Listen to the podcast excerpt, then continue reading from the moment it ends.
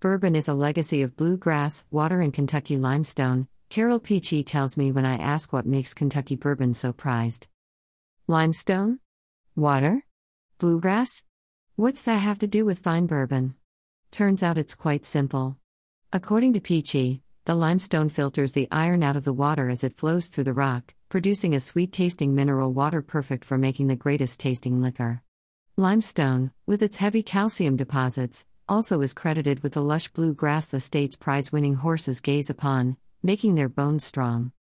It's been a long time since I took geology in college, but I do like the taste of good bourbon and the sight of stately horses grazing in beautiful pastures, and the more I can learn about it all, the better. Which is why I love Peachey's entrancing photographs. Carol Peachey.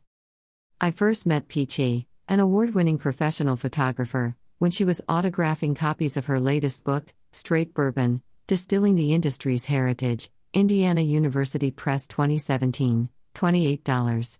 Creating beauty as well as a sense of yearning, her books, including The Birth of Bourbon, a photographic tour of early distilleries, take us on a wanderlust journey of lost distilleries and those now re-emerging from the wreckage of Prohibition.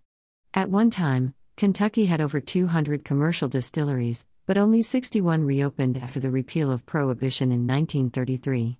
Now, as Kentucky bourbon becomes a driving force throughout the world, once barely remembered and long closed distilleries are being restored and revamped and are opening again for business.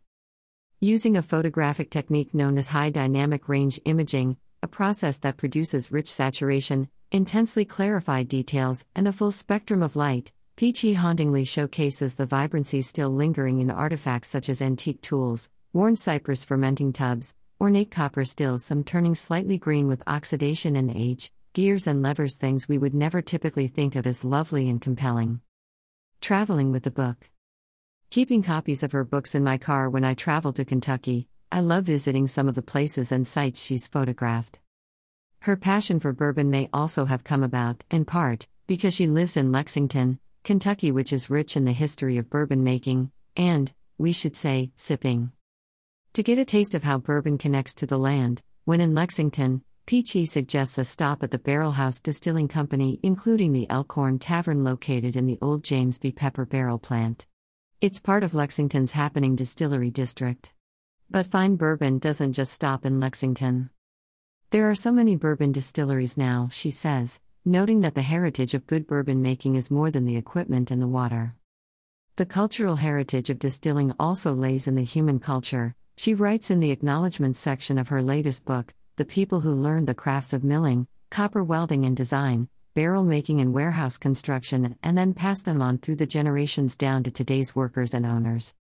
And now Peachey has passed them down to us so we can fully appreciate the art of distilling. Town Branch Bourbon Bramble 2 ounces bourbon.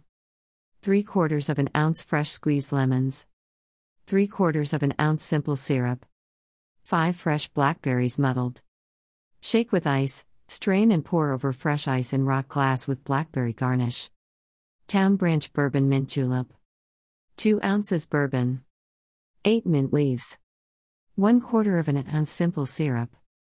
Dash of bitters. Muddle ingredients. Add crushed ice with mint garnish and straw. The above recipes are courtesy of the Lexington Brewing and Distilling Company.